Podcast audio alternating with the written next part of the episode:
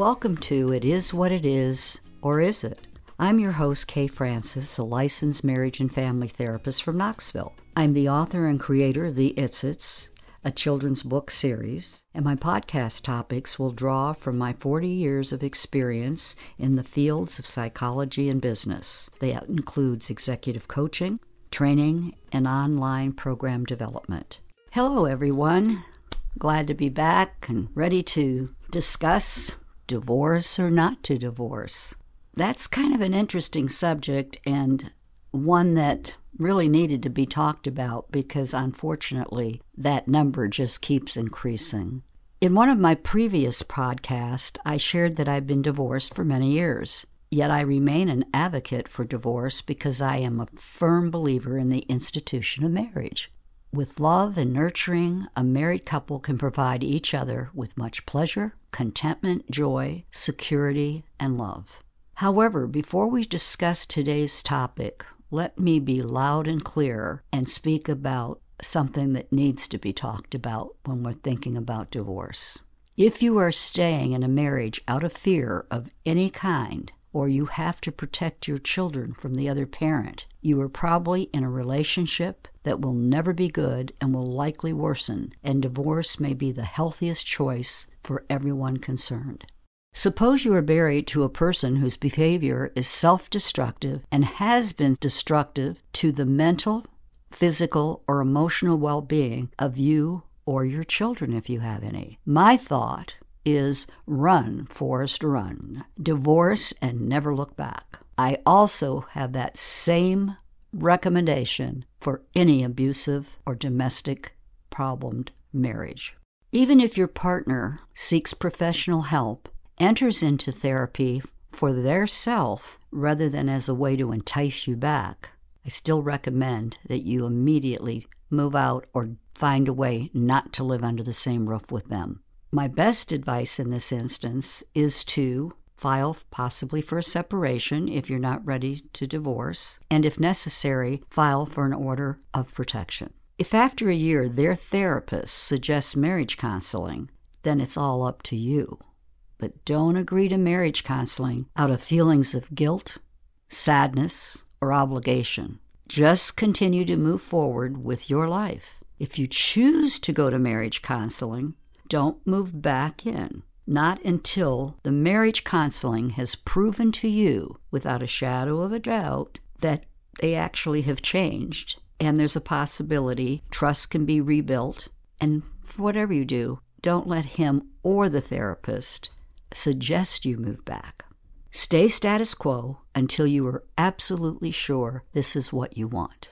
Living under fearful circumstances is challenging at best, but for everyone's safety and sanity, it needs to be done. The decision to leave usually doesn't come until you no longer can stand what the destruction is doing to you. You are worn down, beaten down, depressed, anxious, fearful, and have mostly lost any or all feelings of self worth, confidence, or physical strength that you once had but there is help for you. You need to become familiar with what your community can offer in the way of assistance, such as safe housing, financial help, food, clothing, and other basic needs. If you have a church community, don't be embarrassed to ask them for help. They will help and can lead you in the right direction. Even if you're not a member of any church, or any other type of organization, they are still good resources to direct you to nonprofit agencies within your community that do provide such services. Another suggestion is to speak with a friend or someone you trust that can recommend a clinical social worker or family therapist that can help you throughout this difficult time in your life. Remember, you are not alone. Many people find themselves in these similar positions at some point in their life. If you are a believer, don't forget the most powerful resource and pray, ask for help, direction, and guidance as you try to move forward and to make a better life. Now that I have laid out serious reasons that divorce may be the only safe and sensible option, we will focus on today's topic divorce or not to divorce. I don't know how many of you listening today are in that stage of pondering of whether to divorce or not to. But if you are pondering, that tells me that you are not quite ready to make this major decision. You need to understand more about what is happening in your marriage and that brought you to contemplate divorce. Marriage counseling is an excellent place to gain insight and objectivity about yourself and your situation. Here are the most frequent statements that I hear from clients considering divorce. My partner never listens to me or pays attention to me. I can't have a legitimate complaint with my partner not becoming defensive or shutting me down. My husband doesn't make me feel attractive or desirable. My wife doesn't seem to be attracted to me anymore. My partner cannot cuddle with me or just hug me without wanting sex. We can never agree on anything and have nothing in common. If she's not complaining, she's nagging. He only spends time with the children when we're on vacation. We don't have any fun together. He's a couch potato. I lost respect for him. I lost respect for her. He refuses to stick to a budget. She refuses to stick to a budget. I can't stand his family, and he never takes my side. She runs all of our decisions by her parents for their approval. I resent that. In law issues, that can be many different things. We don't agree on how to raise our children. I'm lonely. My partner just isn't present. We no longer have meaningful conversation. My partner spends more time with friends than with me. My partner always has to be right and doesn't want my opinion. My partner believes they know what's best and expects me to accept that. My partner puts me down in front of friends. My partner is easy to anger and is very negative. My husband doesn't help me around the house. My wife doesn't keep the house clean. My partner cheated on me. Hmm, that's just a few, but those are the ones that stand out. Have you ever heard the expression, everyone should be married and no one should be happy?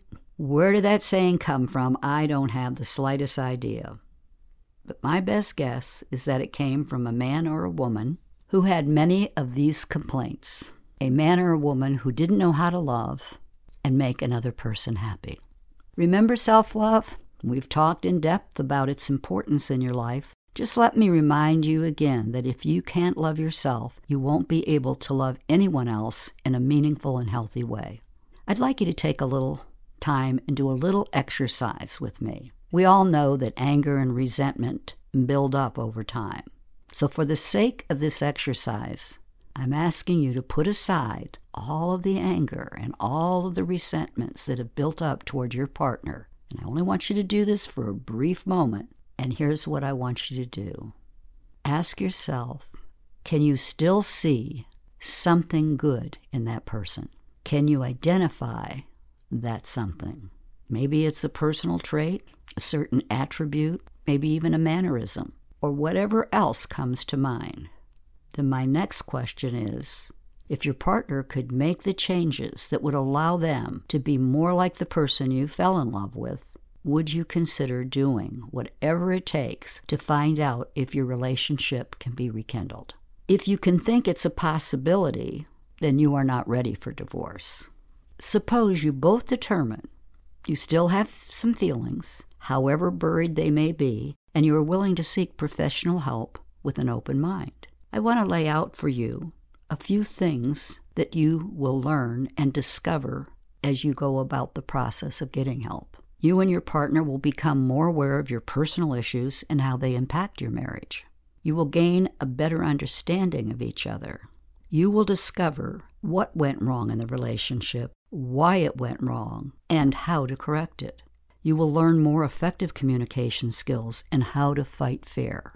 You will be given new tools and skills to help you improve your marriage. But if you choose, or either of you chooses, to not execute these tools or skills, I can promise you nothing will change.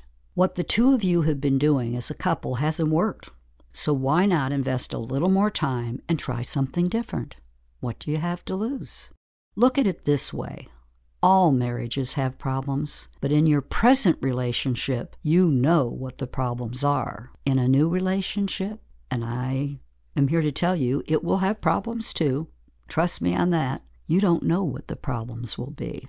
So why not try to fix what you know rather than facing a new set of problems that you have no idea what they are? Just saying. Marriage is never easy, but it's much easier than dealing with all of the upheaval, financial stresses, emotions, and feelings that divorce creates. In my years of counseling, I've only had one couple that handled their divorce easily and confidently, but then they both wanted the divorce which made the decision making less complicated and more congenial. Another big factor was that they were both emotionally mature adults that still respected and liked each other, but agreed that they would be happier moving on in their separate lives. After they were sure about their decision, they made an appointment for family therapy and they also brought their children into sessions to ensure that they had an opportunity to ask questions and express feelings, such as any fears or sadness or anger they may be experiencing.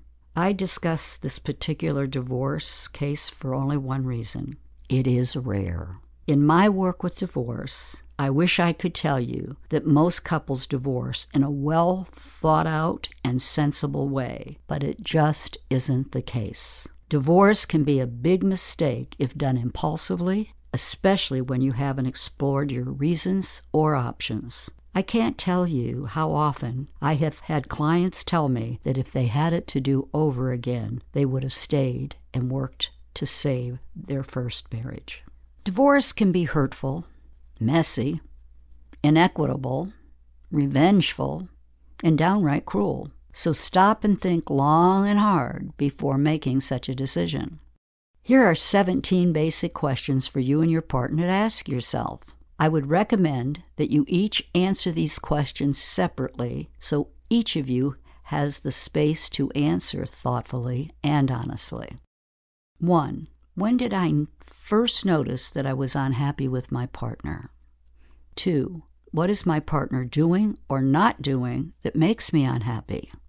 Three, did I openly and honestly discuss my unhappiness with my partner and give them specific examples in order that they would have a better understanding of what I was feeling? Or do I keep all of my unhappiness to myself, letting it fester and letting resentment build?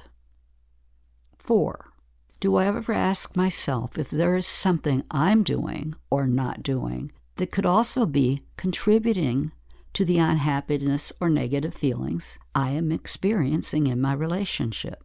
Let me give you an example. Never liking gifts you receive from your partner, or not noticing or appreciating something he or she has done to please you.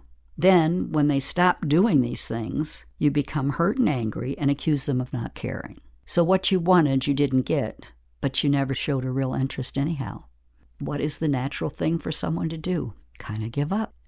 Another example is the husband speaks up in therapy and he says, You really hurt my feelings when you ignored me. And the response from the wife was, Now you know how I feel when you do blah, blah, blah. So she hasn't listened. She hasn't shown the respect of hearing what he really wanted to talk about his feelings, and she took it all back to herself. If she continues that, there's no way to go but for that husband to shut down completely and just never share anything again. Number five, what is it that I want and need from my partner? You first need to identify your needs and wants and ask yourself, are they reasonable? Then ask yourself the big question Am I willing to give the same in return? Remember, Good working relationships require give and take and respect for each other's differences. The same differences that probably attracted you to your partner in the first place. Six, what is the last time I surprised my partner with something I knew that they would appreciate, or maybe they even ask for? Seven, how often do I communicate with sarcasm, accusations, or other negative ways of expressing myself? Eight, do I disregard a legitimate complaint from my partner? 9. Do I tend to be defensive or argumentative when we disagree? 10. Do I really listen to my partner? If you want a greater understanding and increased knowledge about your partner, then be a good listener. There's a lot to learn when you listen. 11. Do I laugh with my partner? When was the last time we laughed? Humor is healing. 12. Do I feel comfortable being vulnerable with my partner? And if not, why not? This is a very important question to be able to answer because to be vulnerable, you have to feel safe and trust. 13. Is it difficult for me to express my thoughts and feelings? 14. Am I a positive or negative person? 15. Do I tend to internalize everything and turn it around to be about me? That's kind of like that person that didn't listen to the husband, the blah, blah, blah one. Don't respond with a statement, just simply listen. 17. Am I willing to work on myself to try and save my marriage? So, those are the 17 questions that I would ask. There's probably many more, but at least this will get you started. Now, let me talk about the four main issues that disrupt marriages poor communication, inadequate listening skills, finances, and sex. Show me a couple that learns how to communicate effectively, share their feelings openly, and listen thoughtfully, and I'll show you a couple that will effectively work through any financial, sex, or other issues they may have. No marriages always run smoothly, and none are without their challenges. But to expect your partner to make you happy, confident, and feel good about yourself is unfair and unrealistic. No one can do for you what wasn't done for you in your childhood and what you haven't learned to do for yourself as an adult. In healthy and loving relationships, partners don't need to fix one another. Rather, they need to enhance one another and have each other's back. I hope I was able to give you some new perspective on the subject of divorce and maybe even some help to slow you down before making this major decision. I highly recommend you get quiet, turn inward, and listen for guidance. Listen for direction. It will be time well spent. As I said in the beginning of today's podcast, I am an advocate for the union of marriage because with two mature adults, it offers amazing experiences for each of you. When you know how to love, be respectful of each other, and how to give and receive, it's worth the work. Don't rob yourself from saving what was possibly the best gift you ever had. Our next podcast will be what are the best parenting practices? I always look forward to working with parents because it's kind of a thankless job, but the one that's so important. And I think that this podcast today, if you're a parent or even thinking about becoming a parent, will be interesting for you and maybe even an eye opener. If you would like to submit a question or suggestion of a topic, you can email me at capital K, capital F, R is in red, A is in apple, and N is in Nancy, M is in Mary, A is in apple, the number one at gmail.com. And I'll do my best to answer as many questions as possible, and I'll also try to consider your topic.